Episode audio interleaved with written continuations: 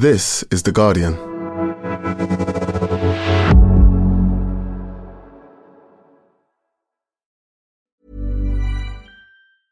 Hey, I'm Ryan Reynolds. Recently, I asked Mint Mobile's legal team if big wireless companies are allowed to raise prices due to inflation. They said yes. And then when I asked if raising prices technically violates those onerous two year contracts, they said, What the f are you talking about, you insane Hollywood ass? F- So to recap, we're cutting the price of Mint Unlimited from $30 a month to just $15 a month. Give it a try at mintmobile.com slash switch. $45 upfront for three months plus taxes and fees. Promo for new customers for limited time. Unlimited more than 40 gigabytes per month. Slows. Full terms at mintmobile.com. Tired of ads barging into your favorite news podcasts? Good news. Ad-free listening is available on Amazon Music for all the music plus top podcasts included with your Prime membership. Stay up to date on everything newsworthy by downloading the Amazon Music app for free or go to amazon.com slash news ad free. That's amazon.com slash news ad free to catch up on the latest episodes without the ads. Warning This episode contains strong language, mentions of child abuse, suicidal ideation, and descriptions of violence and murder. Welcome to The Guardian Long Read, showcasing the best long form journalism covering culture, politics, and new thinking. For the text version of this and all our long reads, go to theguardian.com forward slash long read. A Violent Murder A Child on Death Row by Alex Mar.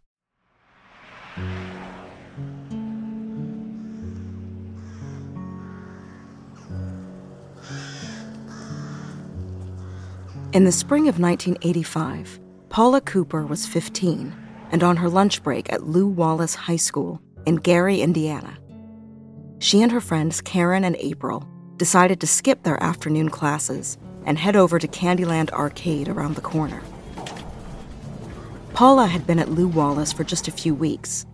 It was her fourth high school. There were few constants in her life.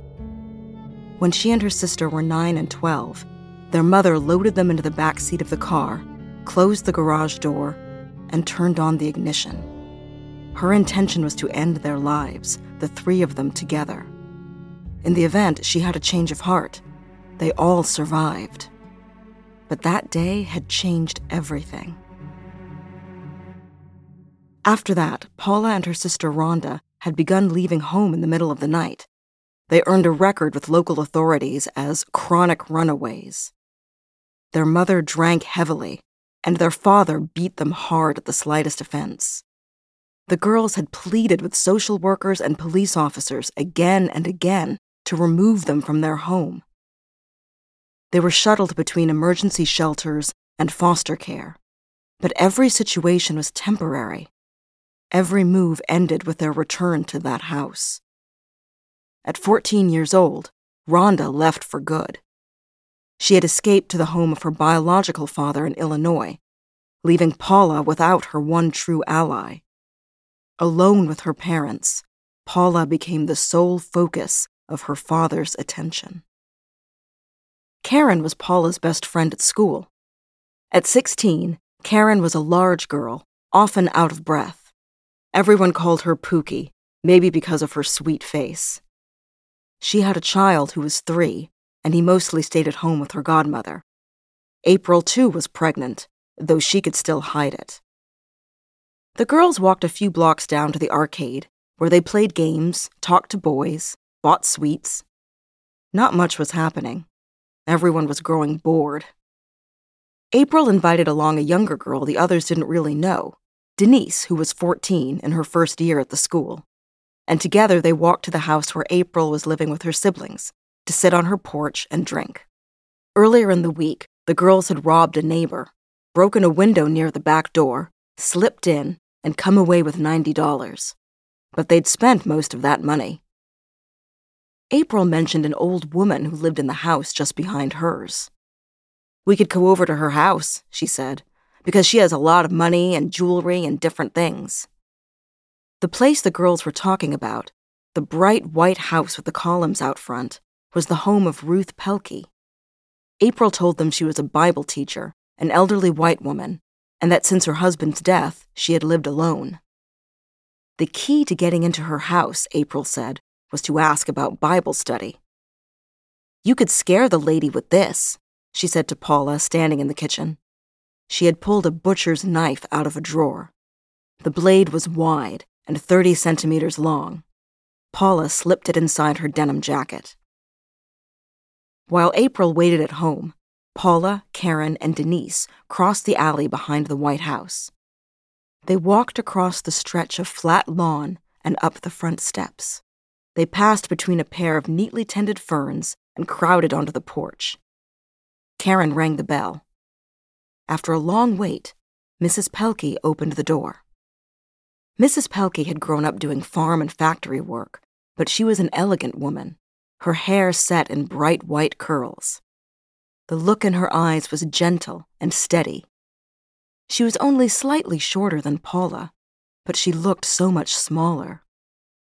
She was someone's good grandmother, somebody's soft mother. My auntie would like to know about Bible classes, Karen said, when you all hold them. Mrs. Pelke opened the screen door, and the girls stepped across the threshold. They entered the living room with its large fireplace. An ivy pattern covered the walls.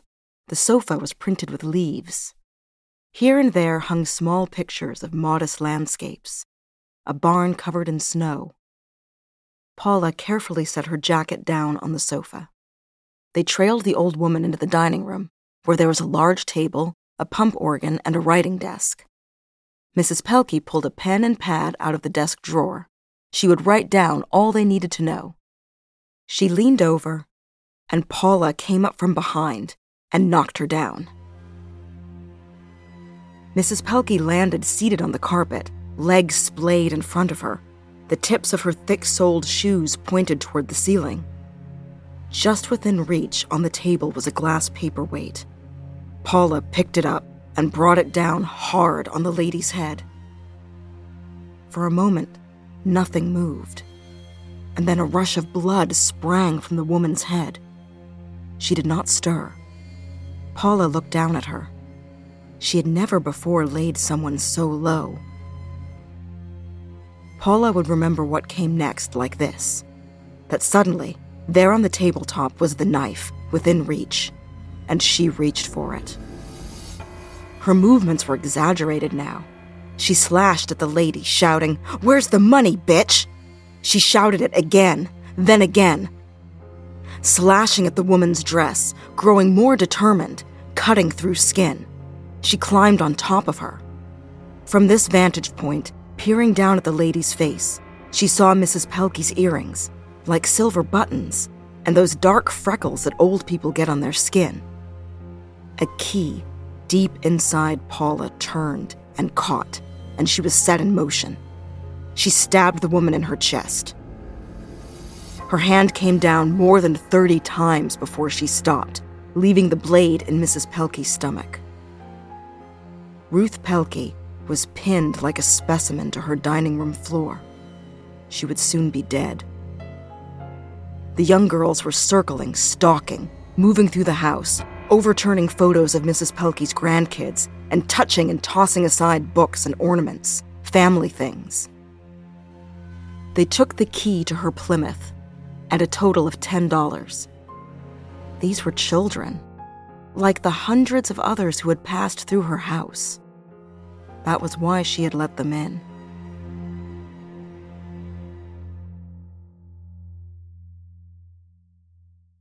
Bob Pelke Ruth's stepson was the one to discover her body. After several unanswered calls, he had opened the door with the spare key.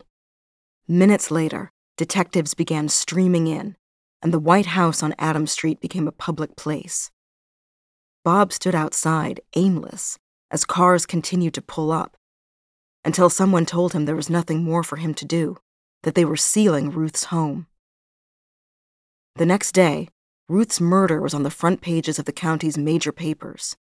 Bible teacher 77 murdered in her home was the lead story of the Gary Post Tribune. Someone special killed, read the Times of Northwest Indiana. They wrote about the event as a robbery. Ruth's grandson, Bill Pelke, was a steel worker. For 20 years, he had operated a crane high above a warehouse of the Bethlehem steel mill, from where a few thousand tons of fresh steel were shipped out every day. Alone at home, before his shift, he spread the papers across his kitchen table and clipped out each article one by one to memorialize what was happening and try to extract from it some kind of sense. Within days, all four suspects were in custody, and any chance of making sense of this crime or its motives was wiped out. They were girls, all of them 14, 15, and 16 years old. The Lake County prosecutor, Jack Crawford, and his team visited Bob to discuss what the pursuit of justice might look like for the family. Crawford had been elected on a tough on crime platform. Indiana was one of 37 death penalty states, and a state that allowed for the execution of someone under 18. At the time, the minimum age for the death sentence in Indiana was 10 years old. Crawford was determined that the girls face the ultimate punishment, and he wanted the Pelkes' blessing. No prosecutor or politician wanted to see the victim's family complain in public later on.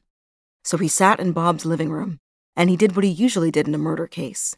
He let the family speak for a while about their anger, their sadness, their immediate needs. Then he talked about justice and process and laid out their options. And as always, he finished by saying, Is there anyone here who is adamantly against my decision to seek the death sentence for the killer? I want to hear about it now. To a person, they were okay with going for death. In his experience, this was his ninth capital case. The victim's family members always signed off. Beginning in the late 1960s, a phrase came to dominate American politics law and order. It was a weapon of Richard Nixon during the 1968 presidential campaign and was wielded by Ronald Reagan throughout his administration. The term was tied to the idea that many of the country's problems stemmed from soft enforcement of the laws at every level of the system. Democrats and Republicans alike began vying to be seen as tough on crime by voters, and that attitude trickled down to prosecutors around the country the number of prisoners on death row across the country continued to climb. Crawford had always been attuned to the way justice was shaped by public opinion. Over the course of what would be a decade as Lake County prosecutor, the Pelke case came in his seventh year. He would push for the death sentence 22 times and would win 17, one of the highest death penalty conviction rates of a county prosecutor in Indiana history but he was sensitive to his standing with black voters. He could imagine the political blowback of pursuing capital punishment for four black girls, and so he consulted some of the county's black ministers, whom he had made a point of meeting during his run for prosecutor, to gauge the mood of the community. No one Crawford spoke with had an objection. The act was too violent, and the victim a devout Christian woman, a Bible teacher. That fact alone seemed to transcend race to evoke the need for an Old Testament form of justice. He called a press conference. That Friday afternoon, Crawford sat behind his large desk, a set of scales, his personal scales of justice, to his left, and about 20 of his favored reporters and TV journalists in attendance. He confirmed that the suspects in custody were teenagers, and that he had petitioned to have all four tried in adult court but his most important announcement was that the state would pursue the death penalty for as many of the girls as possible. This, Crawford believed, would send a message. For certain crimes, even a young person must pay the highest price. After the arrests, Bob had returned to his mother's house. With everything photographed and cataloged by detectives, he was permitted to step inside. His niece joined him there. They were determined to restore order. Bill, his son, arrived to check on them between shifts at the steel mill. Like his father, Bill was sturdy and tall, a lifelong blue collar worker. But his appearance, a thick bohemian head of hair and a full beard, hinted at the divide between him and his conservative Baptist family. Bill had once been a man with direction. He had studied hard and enrolled at a fundamentalist Baptist college with plans of becoming a pastor. And then he dropped out. He quickly discovered that he had no particular spiritual conviction. By the time of his grandmother's death, he was a man with bad credit, one divorce, three estranged children, and two disappointed parents. Out of all his family, his grandmother had never judged him. She had never turned away from him.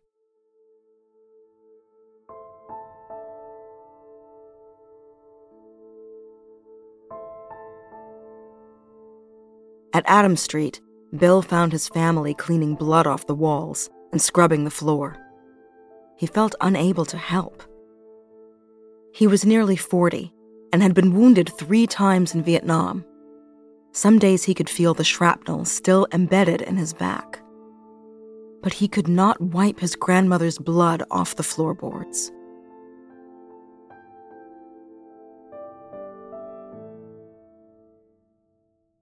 In the months to come, Karen, April, and Denise each received lengthy prison sentences for their role in the home invasion.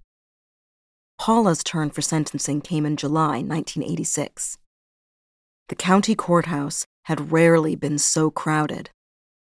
Reporters from Indiana papers and international news agencies packed the benches of Courtroom 3 for one reason the chances were high that a teenage girl would be sentenced to death.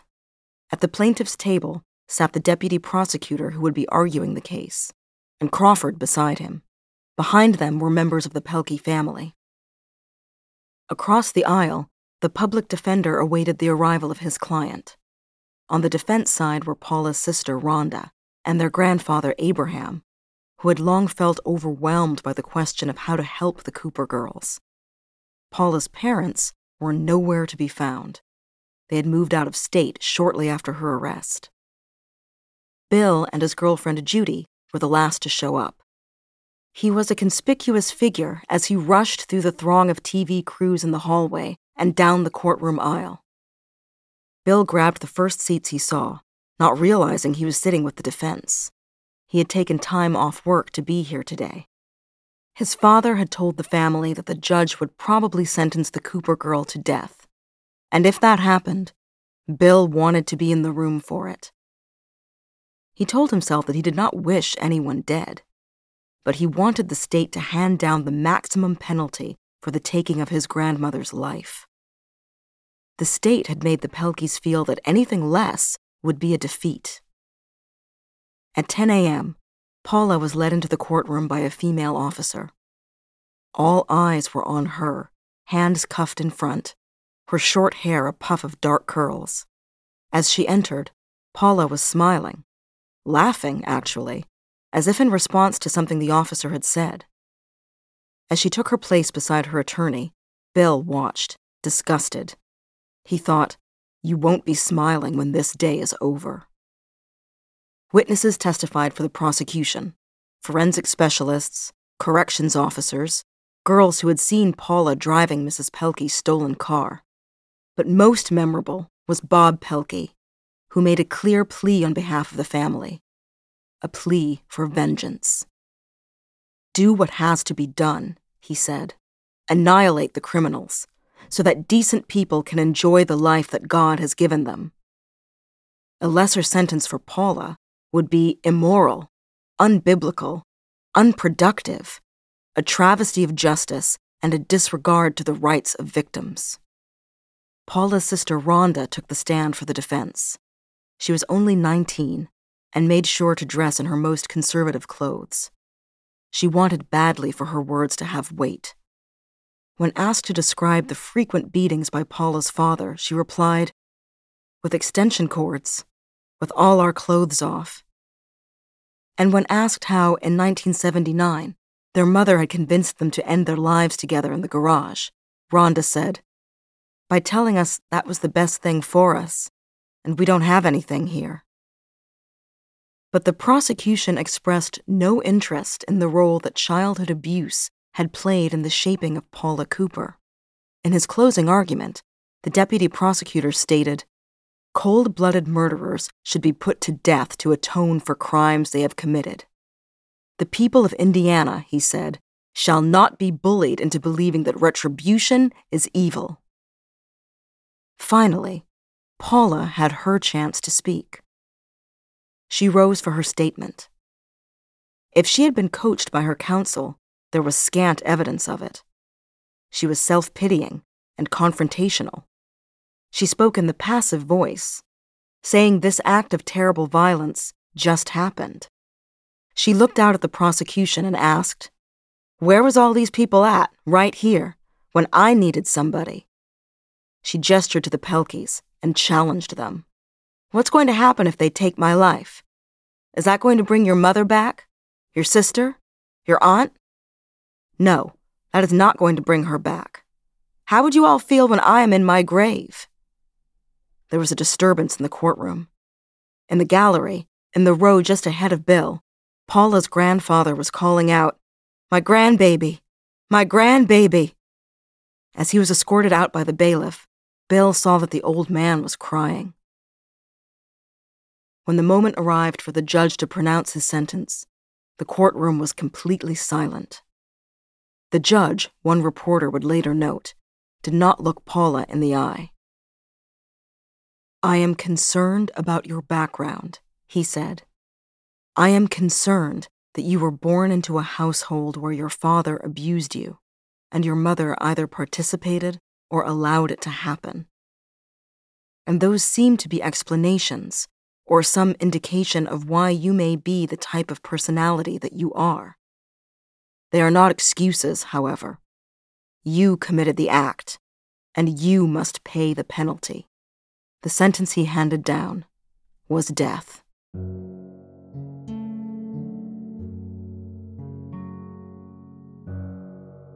There was a burst of noise as dozens of reporters ran from the room to file their stories.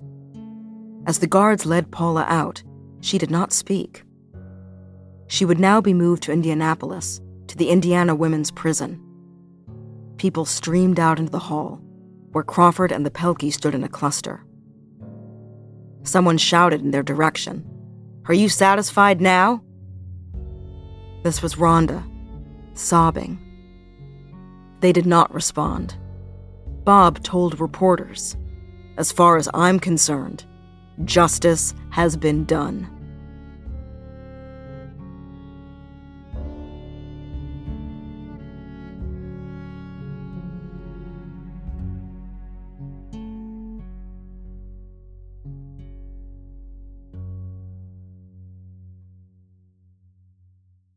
Thanks for listening to The Guardian Long Read. We'll be back after this. Tired of ads barging into your favorite news podcasts? Good news. Ad-free listening is available on Amazon Music for all the music plus top podcasts included with your Prime membership. Stay up to date on everything newsworthy by downloading the Amazon Music app for free or go to amazon.com slash news ad free. That's amazon.com slash news ad free to catch up on the latest episodes without the ads. The audio long read is supported by BetterHelp. Here's a question. If you had an extra hour in your day, what would you do with it? Watch TV? Read a book? Mm, meet up with a friend? Mm, maybe a little nap? A lot of us spend our lives wishing we had more time. But for what? Perhaps to best answer that, you need to work out what's truly important to you, then make that a priority. Therapy can help you work out what's most important to you. It isn't just for those who've unfortunately experienced trauma in their lives. Therapy can be helpful for learning positive coping skills and for setting boundaries. It can empower you to be the best version of yourself. If you're thinking of starting therapy, give BetterHelp a try. It's entirely online and designed to be convenient, flexible, and suited to your schedule. Just fill out a brief questionnaire to get matched with a licensed therapist and switch therapists anytime for no additional charge. Learn to make time for what makes you happy with BetterHelp. Visit betterhelp.com slash audiolongread today to get 10% off your first month. That's betterhelp, H-E-L-P com slash audio long read.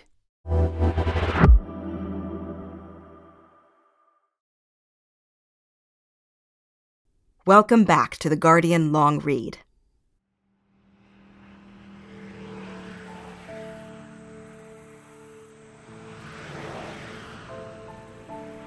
Two months later, a young woman in a hippie dress stepped out of her budget compact car in the parking lot of the women's prison and headed to the visitor's entrance. Monica Foster was petite, not much over five feet, and just three years out of law school. This place was the first and oldest correctional facility for women in the U.S., home to a few hundred residents. A tall chain link fence ran the perimeter of the grounds, crowned with razor wire. Inside, the walls were cement, the floors were linoleum, and the doors were steel. Monica handed her ID to a staffer and said she was there to see Paula Cooper, inmate 864800, though she hardly had to specify, as everyone knew about the teenage girl on death row. Monica stepped through the metal detector, then another steel door, and into a private room for attorney meetings, where she took a seat at the table and waited for her new client. Paula was being kept in a part of the segregation unit that had recently been designated death row. Her cell was 2.5 meters by 3 meters, windowless, and bright with fluorescent lighting. She washed her clothes in the small sink and kept the room clean. She had no chair to sit in and was growing accustomed to spending her waking hours perched on the bed. This first summer had been hot, with only a single fan to keep her comfortable. Hardest of all was the isolation 23 hours a day with no contact with the prison's general population, except those brief periods when another woman was put on the segregation wing. She did not know how many more of these days she could endure. A guard led Paula to the meeting room, stepped outside, and locked the two women in. The residents wore their own clothes here, and Paula had styled her hair and wore eye makeup. As they began talking, she burst into tears. Okay, we're gonna breathe, Monica said. In through the nose, out through the mouth. Paula would sob through most of the meeting. If Monica was honest with herself, she had expected to meet someone more animal than human. Because what type of person, what 15 year old would do what she had done? But the girl looked so young and so desperate. Monica quickly realized that Paula did not understand how the death penalty worked, how long the process of appeals could drag on. Paula thought the guards might take her off to the electric chair at any moment. This was the state she had been living in. Monica told her they were filing an appeal, and that if Paula were to be executed, it would be many years off. She had a whole string of appeals ahead of her, Monica said. There were good and reasonable grounds why her death sentence might not stand. If things started to look bad, Monica would let her know. But even then, Paula's execution would be years and years away. She said, Repeat back to me what I just told you. She drew a chart for Paula that mapped out the entire appellate process with boxes and arrows. Monica promised her, All of this is going to take many, many, many years.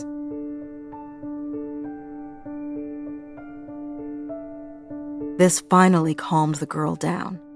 But Monica could see that Paula was depressed, not only because of her immediate situation, but on a deeper level. Once Paula had started crying, it had been very hard for her to stop, and she remained overwhelmed. Nothing good had ever happened to her, she said, and nothing good would ever happen to her. This was Paula's life story and Monica was determined to disrupt it. She and the appeal team had a long journey ahead of them.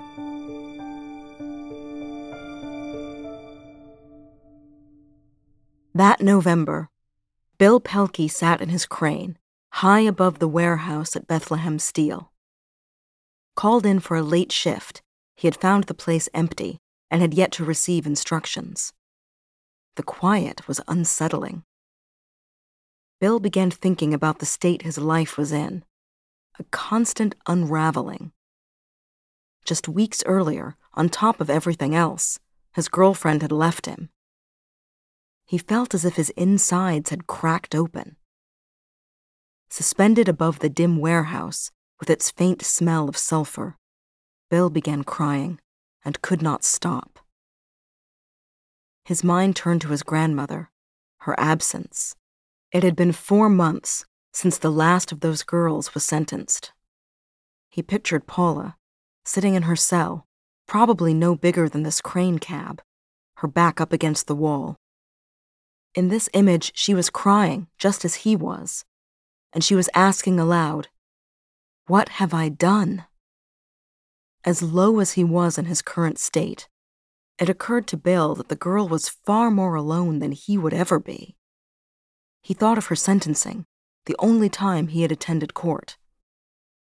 Seeing Paula in person, he had been struck by how young she looked. Just turned 16. She was a girl.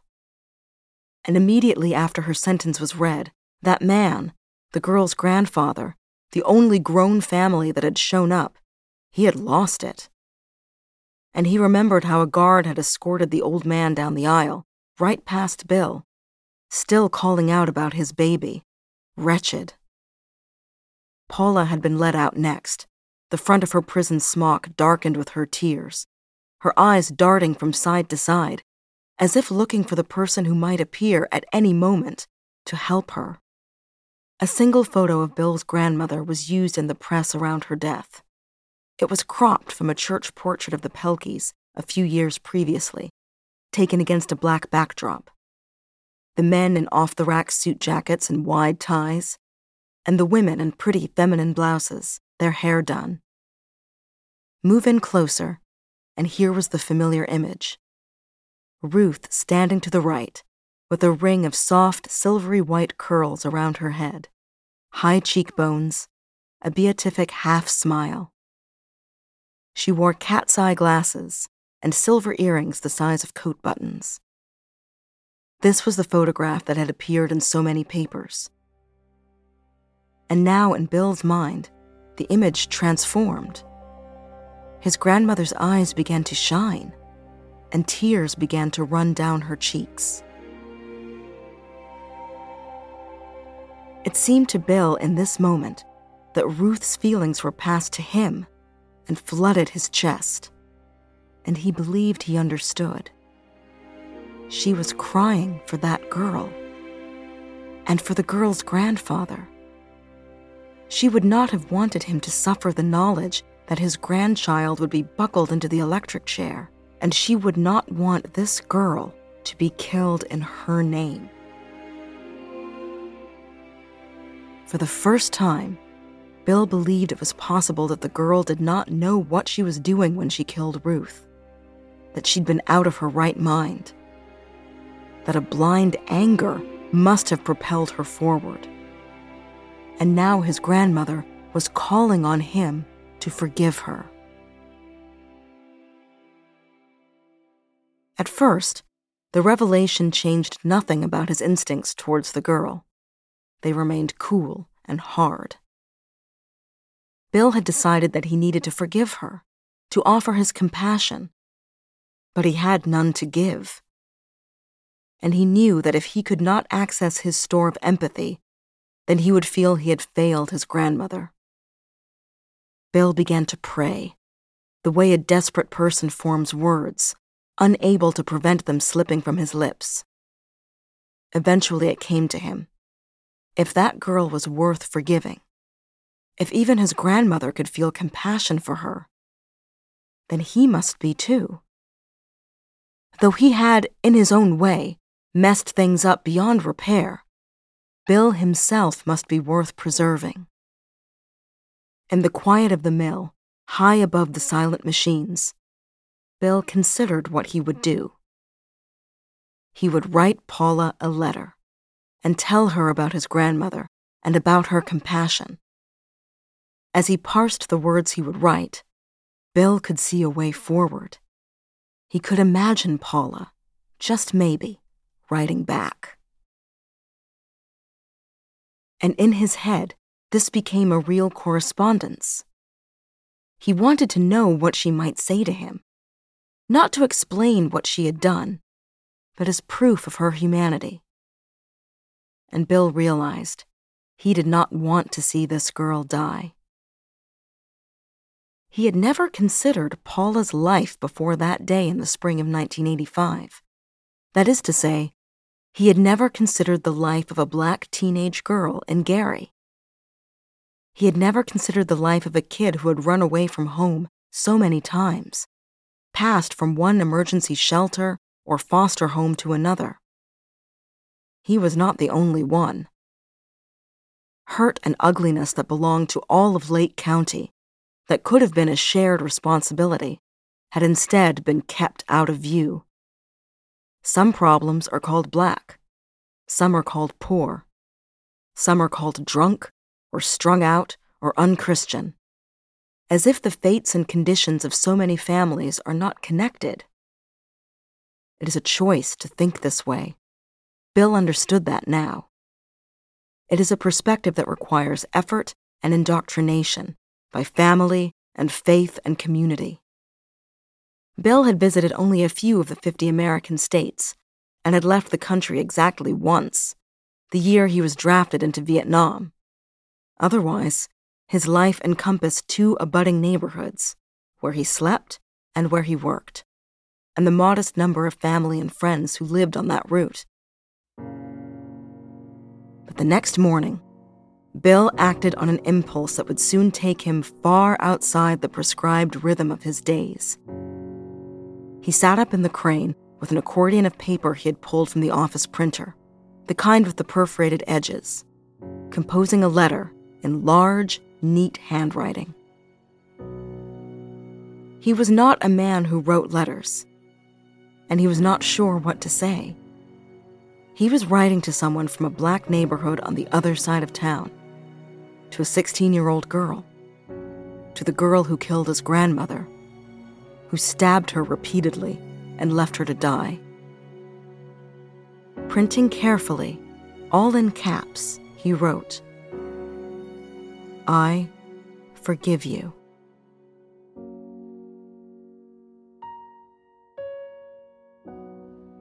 He did not know what he expected in return.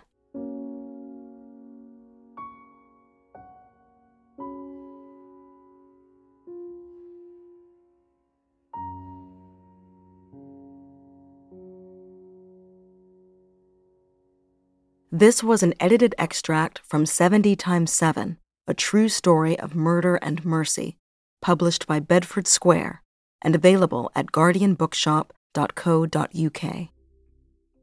Written by Alex Mar, read by Rachel Handshaw, and produced by Jessica Beck. The executive producer was Ellie Bury. For more Guardian long reads in text and a selection in audio, go to theguardian.com forward slash long read.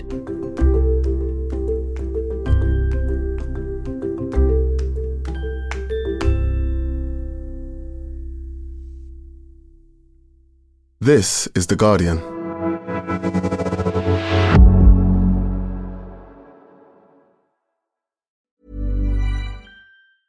Tired of ads barging into your favorite news podcasts? Good news. Ad-free listening is available on Amazon Music for all the music plus top podcasts included with your Prime membership. Stay up to date on everything newsworthy by downloading the Amazon Music app for free or go to amazon.com slash news ad free. That's amazon.com slash news ad free to catch up on the latest episodes without the ads.